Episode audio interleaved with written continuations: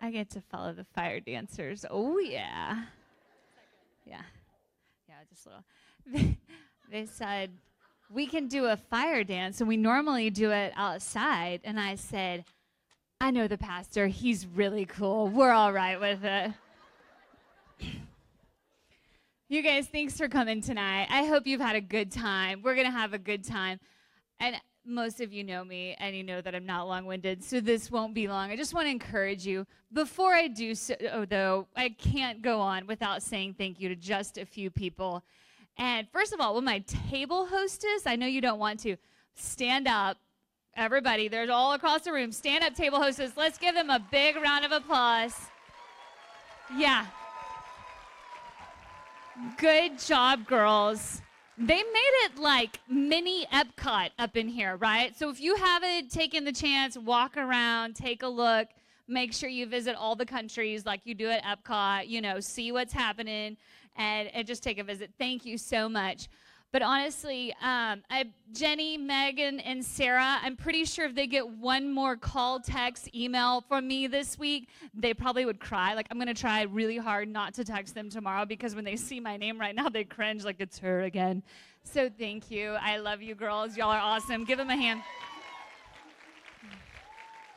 all of our staff, all of our staff, Cookie and Gretchen, the men, the poor men, they work their bottoms off for us, and I am so grateful for them. When you all leave, they're all going to magically show up, and they will clean up the food with their mouths and the tables with their muscles, and it is going to be magical, magical. So, and Megan Eddings was in charge of like all those delicious desserts. Weren't those amazing? Yes, yes. And I can't and Janine, Janine was in charge of all the food. She's probably still working, so I don't even see her. So I can't I can't even name out all the volunteers because there were so many of you who've been here all week. But I just want to say thank you and we love you and thank you for making an awesome time for all of us. You guys worked really hard and we appreciate it. So I asked the Lord, I said, Lord, like globally, you know, we're going global here. So if I'm talking about globally, women like 9 to 99, what do we have in common? And this is the answer he gives me. I'm like, are you kidding? Like, so I'm I'm that person that like I don't like to talk about the anything remotely risky or uh, yeah, I don't I just don't. Like yeah, you can ask my family. Like we don't talk I don't want to talk about those things. And so life lessons from the uterus. It's so exciting. Amen. Thank you, Sabrina. Yeah, it's good.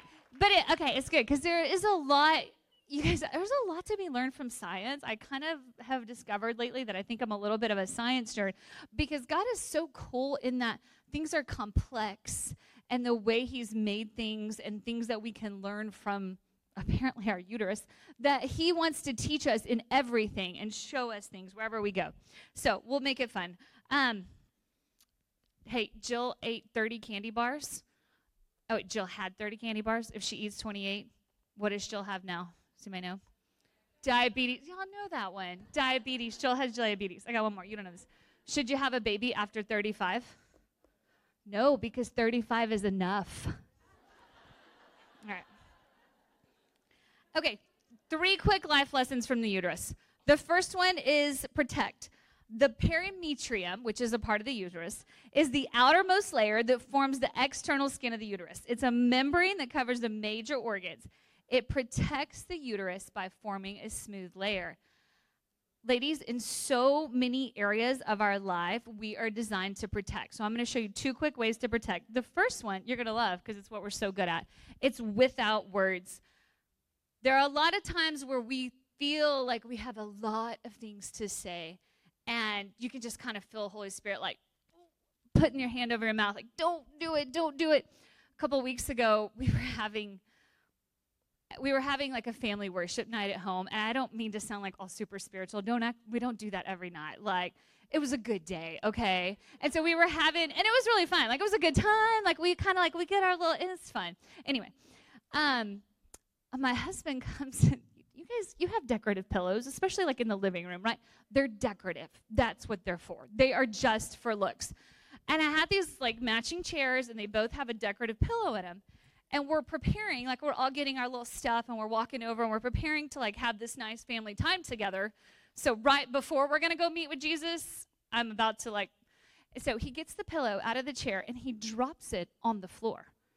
Yes, thank you. Thank you. Okay, it's a tile floor for crying out loud.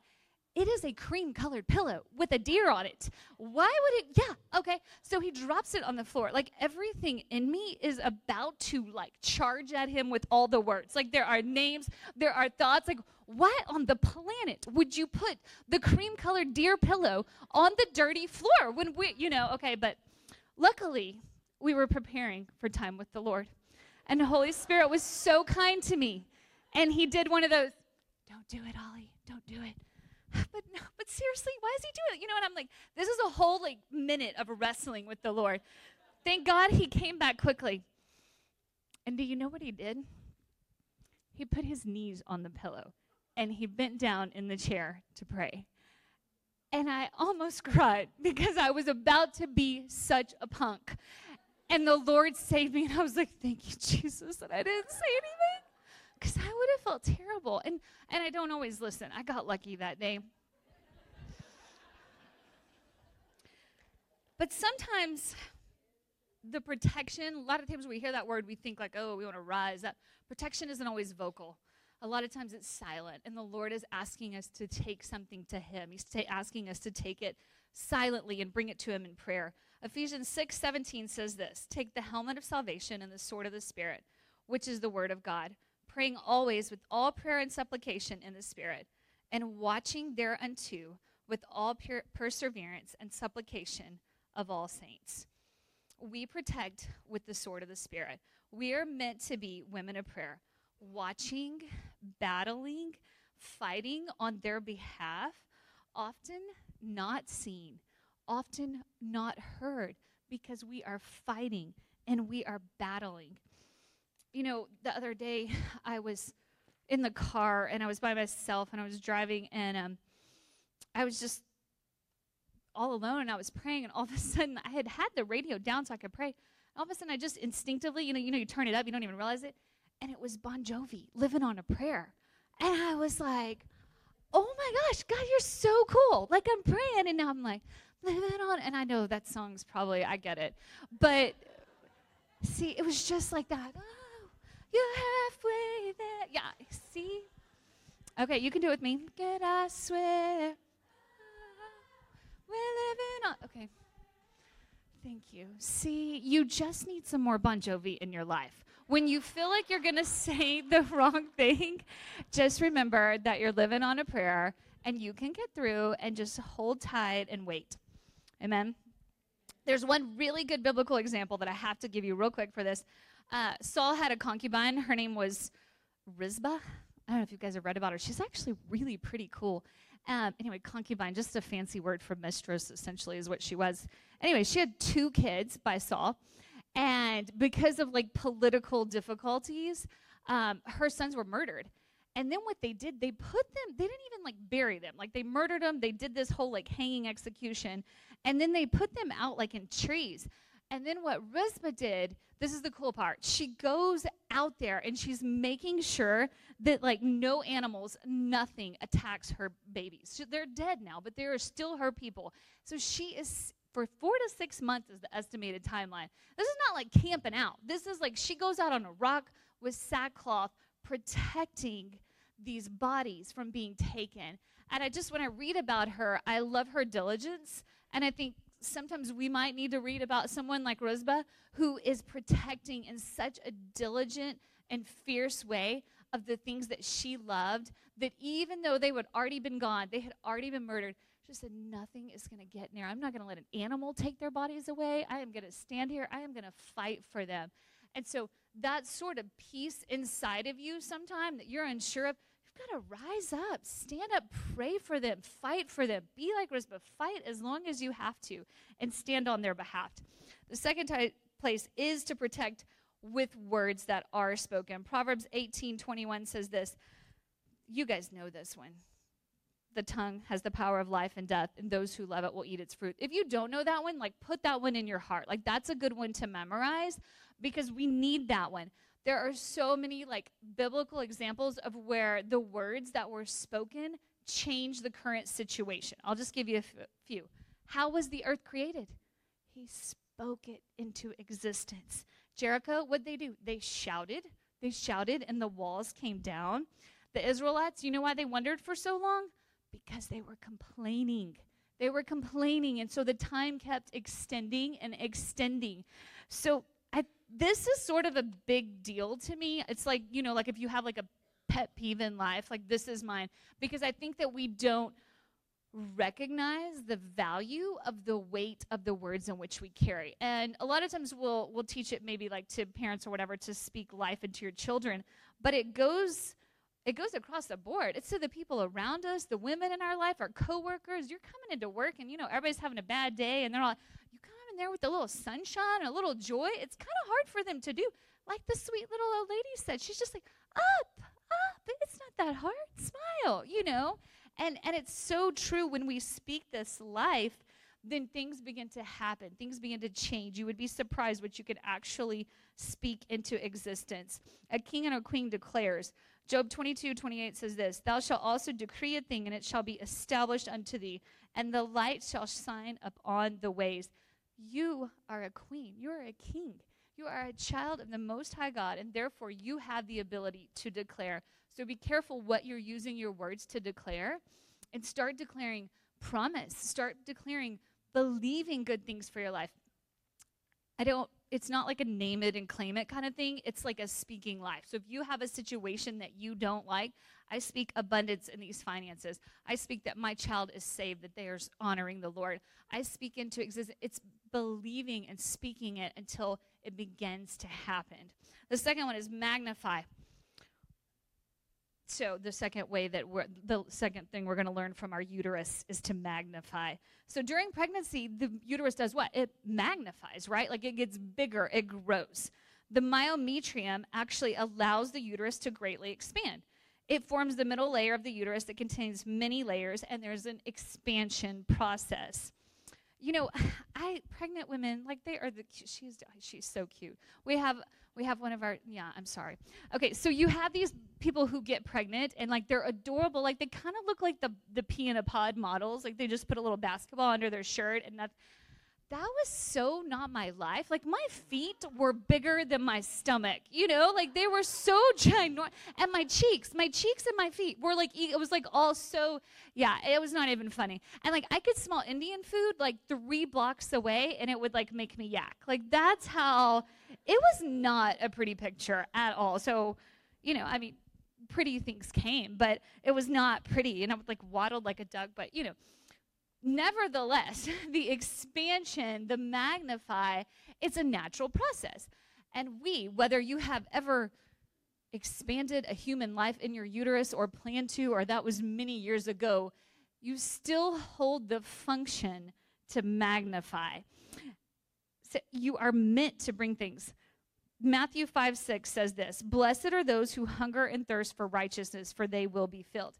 In order to grow or expand, you have to be hungry, right? You have to eat. You have to add more. So here's the thing like, we eat all this. Food is actually a good thing. Like, we talk about food a lot and we enjoy food and we enjoyed some good food tonight. And, and we're very aware of like when our next meal is going to be, what we're going to have. Talk about food a lot. Even when we're like fasting, we still talk about food a lot. We're talking about what we're not eating. I'm not eating this. I'm not going to eat sugar. I'm not like I don't know what it is, but we really like conversations about food it's a problem. I need to pray about that. But um, here's the thing, though. This is actually super cool. So the word womb, which is our uterus, uterus is translated womb. It's actually used 31 times in the Bible, and the Hebrew word for it is actually beten. It actually means seat of hunger. And what it's referencing in that is actually it's it's obviously the seed of hunger it grows, but we're talking about as our spirit man, if we thought about feeding our spirit man like an eighth of the times that we think about spe- feeding our physical flesh, we would be so full of the things of the Lord that we wouldn't even know what to do with ourselves, you know? And so I want to challenge you with that seat of hunger to start thinking about when was the last time I fed my spirit man? Is my spirit man going to be hungry again tomorrow? Am I going to wake up and I have a seat of hunger where my spirit man is hungry for something else, something more. What do you have to show me today, God? What, how can I see you different? What do you have new? What can I dive into in your word? Amen? All right, last one support. Okay, have a joke for you because it's support and it's about a bra. All the men are like loving being here with me tonight. It is so they're so sweet. So a man goes into a, like a department store to buy his wife a bra, and the lady's like, "What kind do you want?" He's like, "There's kinds," and she's like, "Yes, there are three kinds: the Catholic type, the Salvation Army type, and the Protestant type." And he's like, "I have no idea what the difference is." She says, "Well, I'll tell you. The Catholic type supports the masses." The Salvation Army type lifts up the fallen, and the Protestant type makes mountains out of molehills. now that we have officially offended everyone, including ourselves. All right. So, lastly, the myometrium. So, the myometrium is the layer that borders the uterus. It actually is a simple tissue but there are connective tissues that provide all the support. So here's the thing it's all these tissues working together that make the support. So our last point is support in that, you know, girls, we just we cannot do it alone. We need each other and we are meant to do this life together. One tissue by itself would be completely uter- uh, uterus made my own pun, would be compute, completely useless, is what I was going for right there. Um, so we are meant to be connected. You need a squad. You need you need people. And if you don't have that, like we want to be that for you. We want to love on you. We want to encourage you. We want to help you get to your goals. You know what? I was talking to a sweet friend today who was telling me that at the sweet young age of 71 about something new that she is learning.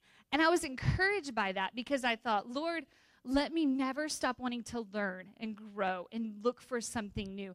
And as sisters in the Lord, we can do that for one another. We can encourage and support and lift one another up so that we can continue to grow in Him.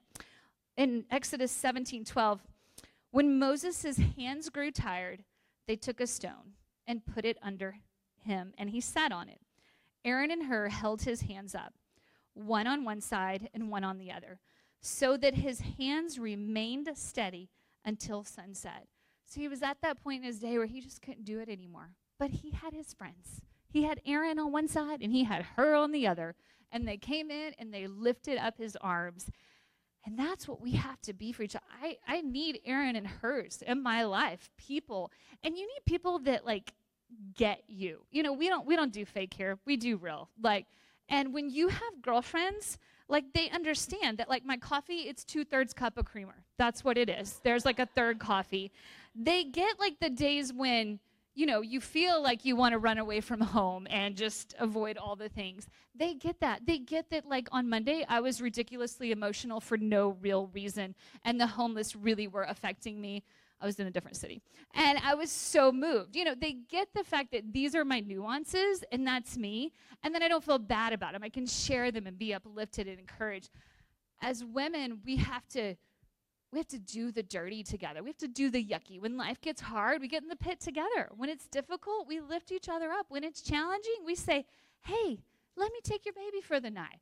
We say, "Hey, let me cook you a meal." We say, "Hey, let me bring you something over." instead of beating each other when we're down, you know, it's time to support one another in such a way that we are encouraged and then lifted up in a way we, we never could. I think you have something to play. F- well, hang on. All right, let me show you something real quick here in closing. As the uterus has taught us, I want this to be easy for you to remember. So, protect, magnify, and support. It's real easy for you to remember, sisters. So you're not going to forget what your uterus is supposed to do. Okay? You got it. Okay, so here's how I want us to end. Blake, if you could play that number for me, that song. It's so important that we we have one another and that we're in this all together. And this is we're all in this together because we need a little high school musical in our lives. And what I want you to do is we love you girls and I'm just so glad that you're here tonight and we want you to have fun. We want you to eat more, enjoy your friends, walk around mini Epcot, have a good time. But here's what I want you to do. Before you go, everybody stand up. We are going to support each other. We are all in this together. You're going to give your sisters a high five. You are going to tell them, you rock. You're amazing. I love you. And we're so glad you came.